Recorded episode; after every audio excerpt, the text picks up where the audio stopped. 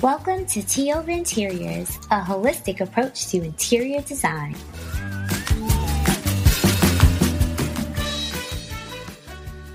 Hey, Alicia. Hey, Dee. We're back from vacation.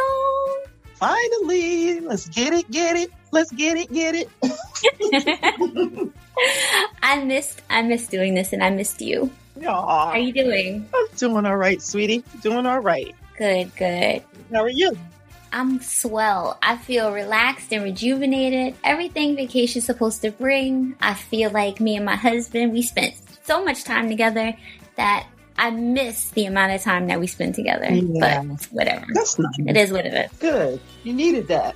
We needed it, yeah. We definitely needed it. When you're home, there's just too many distractions, you know? Yeah, called life. Yeah. No matter how relaxing your home is, you know, you still gotta leave it. So anyway, Alicia, what you Mhm. over there sipping on? I have. It's a black tea, but it's black currant breeze. Okay. So it is savor the sweet and tangy flavor of juicy black currants in an aromatic tea. And it really is aromatic. Very lovely. Oh, nice. Well, I'm just having ginger peach turmeric. You know, I love my ginger. Mm. So I'm just drinking that today. It's very nice. It's light and it, it feels good. And I'm drinking it hot, which is, well, not hot anymore. It's kind of lukewarm.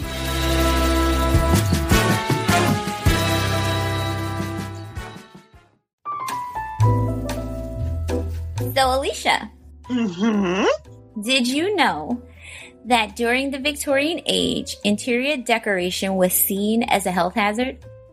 Why? Well, paintings of the day contained many harmful chemicals, and so did many decor items. Yet, despite this risk, people still had the desire to decorate their homes with beautiful paintings, wall art, and the like. I mean, my home probably would have had something from Morris Marshall, Faulkner, and Co. as well. Because, you know, I just got to decorate. Wow. So it was just the wall paintings, or was it wallpaper, or what was it? It was everything from textiles to, you know, decor items, accessories, wall paintings, the wall art, everything. They had industrial practices, so they were using chemicals and they didn't understand, I guess, the effects that it had on people yet.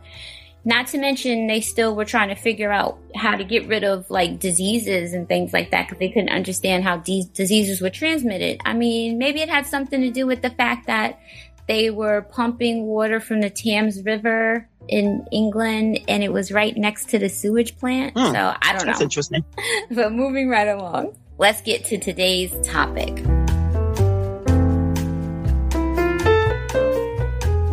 So, Alicia, Yes. That brings us to our topic today. Is your home literally making you sick and you no longer live in the Victorian era, right? You Right. still have to worry if your home is making you sick. I mean, besides the fact that many people wish their home looked like something out of Architectural Digest, these items and trinkets that you often want to purchase and furniture also that you want to purchase for your home can literally be putting pollutants in the air of your home and making you sick. You're safer sometimes outdoors because the levels of pollutants in your home could be two to five times higher. Hmm. So, not much has changed since the Victorian era, unfortunately. That's why I gave us that little fun fact. And you know, people still like to keep antiques from back then, and I'm curious if any of that stuff has off gassed yet. How long does it take? Do you know? It can take up to 20 years, Mhm. so I'm sure it's fine. Yeah. But let me give our listeners a little background on VOCs. So, VOCs are volatile organic compounds.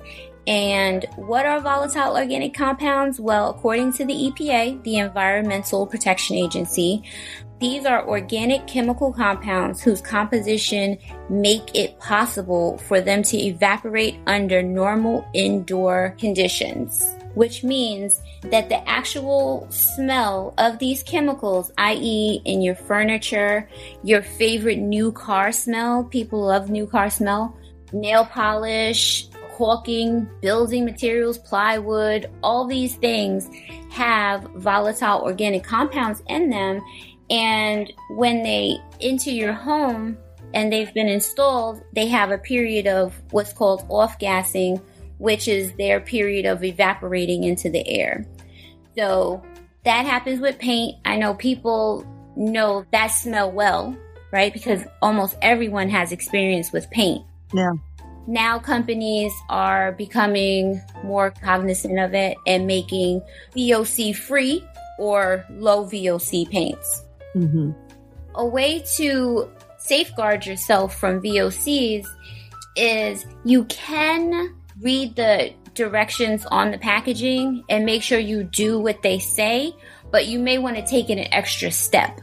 So if they say to wear a mask with plenty of ventilation in the room, you may just want to go ahead and open every single window in your house, all the doors, you know, get fans and everything just so that you can help those gases escape your home faster. Mm-hmm. And so later we'll talk about more ways that you can reduce it, but I just wanted to go over what volatile organic compounds are exactly and where you could find them because they can be found in a number of places it's not just paint and it's not the one incident type of uh, occurrence, I guess. No.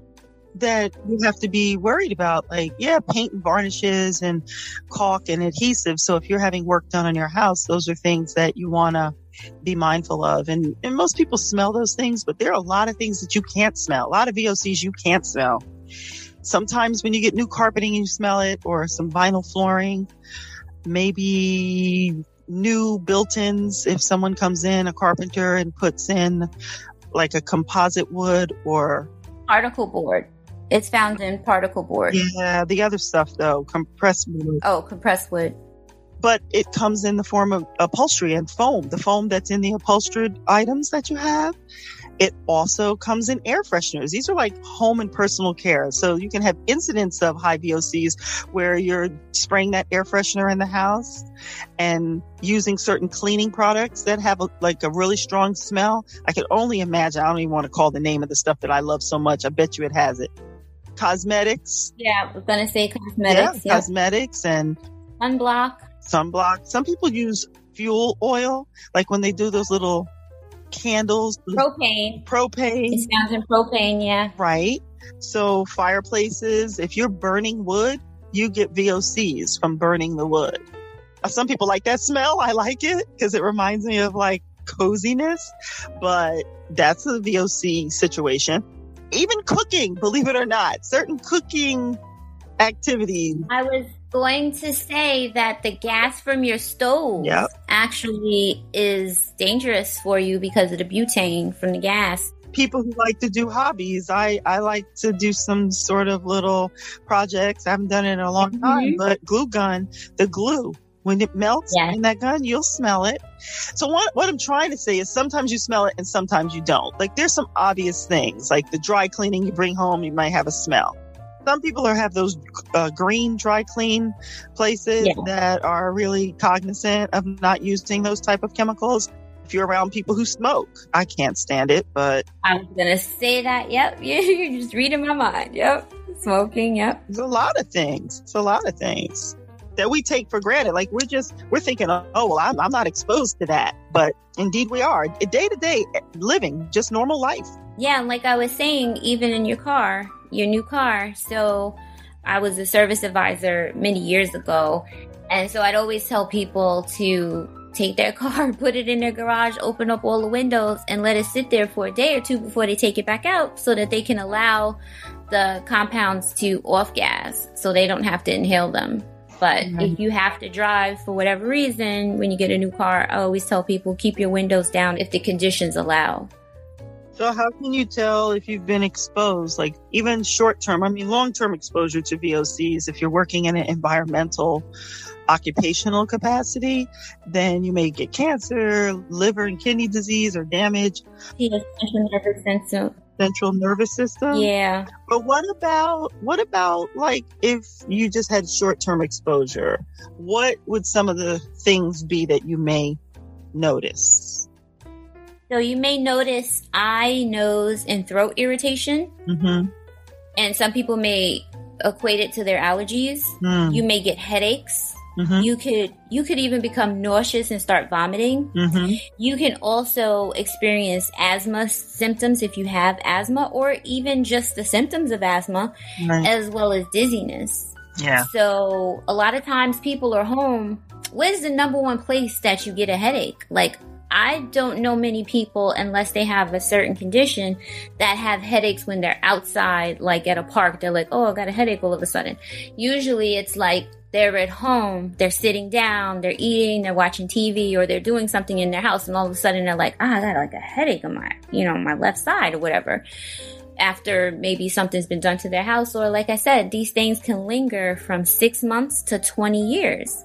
And it's also the way that you store these things. Like, mm. you never want to store paint inside your house, you right. never want to store any of those building supplies in your home. Right. You want to make sure that they're either disposed of if you're no longer going to use them, they're disposed of properly, or they're put outside your house. Right, in a shed or someplace. Now, I'll tell you the problem with putting paints, if you feel like you're going to use it again or you'd like to be able to use it again, if you put it in the shed, it's going to freeze and you're going to have a problem if you live in the North Atlantic region. Like if you're going to live anywhere where you have extreme changes in temperature, that's not going to work.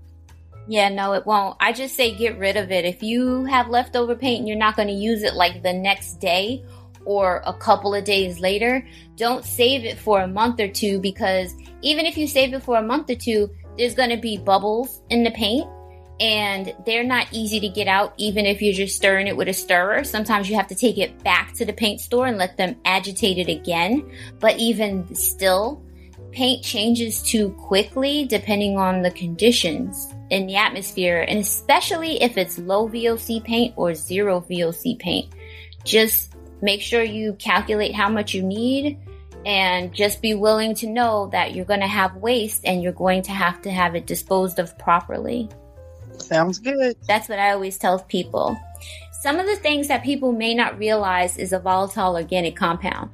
When they're put together, they're even worse, but alone, you have compounds like formaldehyde, which we're all familiar with. Formaldehyde, they used to put it in nail polish. They may, some companies still may butane, toluene, acetone, mm-hmm. ethanol, benzene, styrene, mm-hmm. D-L-limonene, and there are so many other chemicals. There are like 30 or 40. There's so many chemicals that contain these organic comp these volatile organic compounds. So it's always best to I recommend for people to go to either the Environmental Working Group's website because there you're going to find products that are healthier for you to use in your home.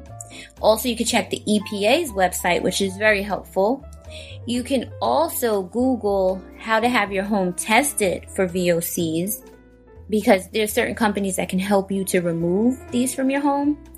There's things you can do with volatile organic compounds that are not as dangerous in the short term, like having certain plants around your house that actually absorb those chemicals for you once they're released into the air, having an air purifying system, having lots of ventilation always throughout your home, like keeping the windows opened or cracked even when you're not home, if it's safe enough to do so, and you know, doing it in a strategic way. But just so that you're not creating an indoor air environment that is not going to be quality healthy, right? Mm-hmm.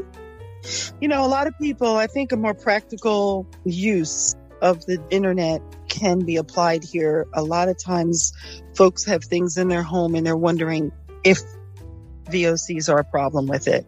There used to be a database, I looked it up earlier, for household products the National Institute of Health and the National Library of Medicine used to monitor it or make sure that it was updated, but it, it's discontinued. So there's something new. So if people want to find products, they want to look up certain products in their homes.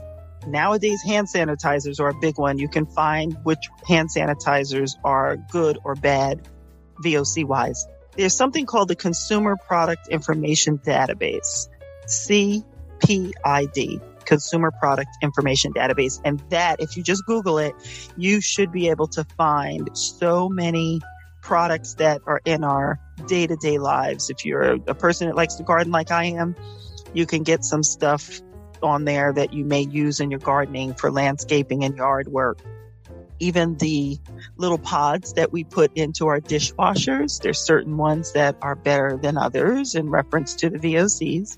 So just go there and check out because they have everything pet care products if you have an animal, home cleaning supplies, even for commercial use sometimes, for institutional and commercial use cleaning products, you can find things that you use to clean your car or things that you use to put in your car, like the antifreeze, or I top off my um, windshield wiper fluid all the time. There's so many things out there that you could educate yourself about and ways to do it. Definitely. That's what I like about the environmental working group because you could research different products and they talk about pesticides. They go like further with their in depthness. And there's also greenamerica.org. I like them also. Mm-hmm. Yeah, they help you live a more sustainable life as well.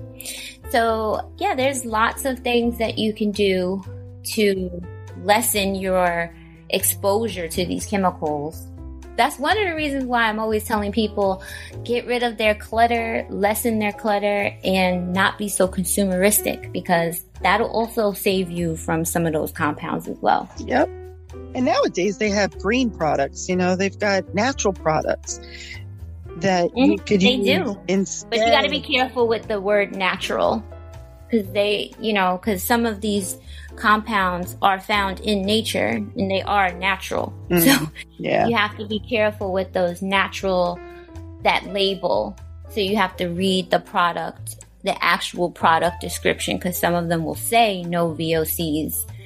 And you can also look at the rating. Yeah. A lot of them will let you look up their registration number and you can find out exactly what's in it and things like that. I'm sure I have a high VOC house because I love good smelling things. I'm just, everyone always comes to my house and says, Your house always smells so good. Probably have a lot of chemicals in here. I know. My mom loves, like, she loves, like, the fresheners and stuff. And so I talked to her a long time ago about VOCs and I explained to her that I don't want to say the names, but you know, those, yeah, those things you use mm-hmm. to freshen your house. Mm-hmm. You can buy now, you can buy essential oils and they work just as well they do. If not better. And you could warm up cinnamon. You could use some of your your scraps, your fruit scraps, mm-hmm. the skins. You could boil those and make really nice smells for your home. So there are a lot of different things, and I probably should write a blog about some of the things that I use because I also make my own cleaning supplies. You can make your own bug spray there's so many different things that you can do and that you can use where it doesn't have to be a chemical that you're putting in your body. Right. We should not be living like we're still in the Victorian era, people. No. mm-hmm. I wonder if it's actually gotten any better, but that's a whole nother topic. But yeah, I think we did well today. I think we shared some good information, some good advice, and I hope people feel like it was helpful. I know I've had a lot of clients ask me questions about VOCs. So I hope that this was something that actually makes people feel like they've gotten some good advice. Yes. And just so people know, anytime we use a product, we're always checking it against the green build and we're making sure that it's a chemical that is not going to have lasting effects in their home. You know, it's not a product that's going to leave lasting effects in their home. Yep. All right, Alicia. So we will see you guys next week for another lively discussion. So, yeah, Alicia, thanks a lot for joining me today. And, well, no, you always have to join me. All right, Alicia. So, I'll see everyone next week. And thanks, guys, for listening. Take care, guys. Bye. Bye.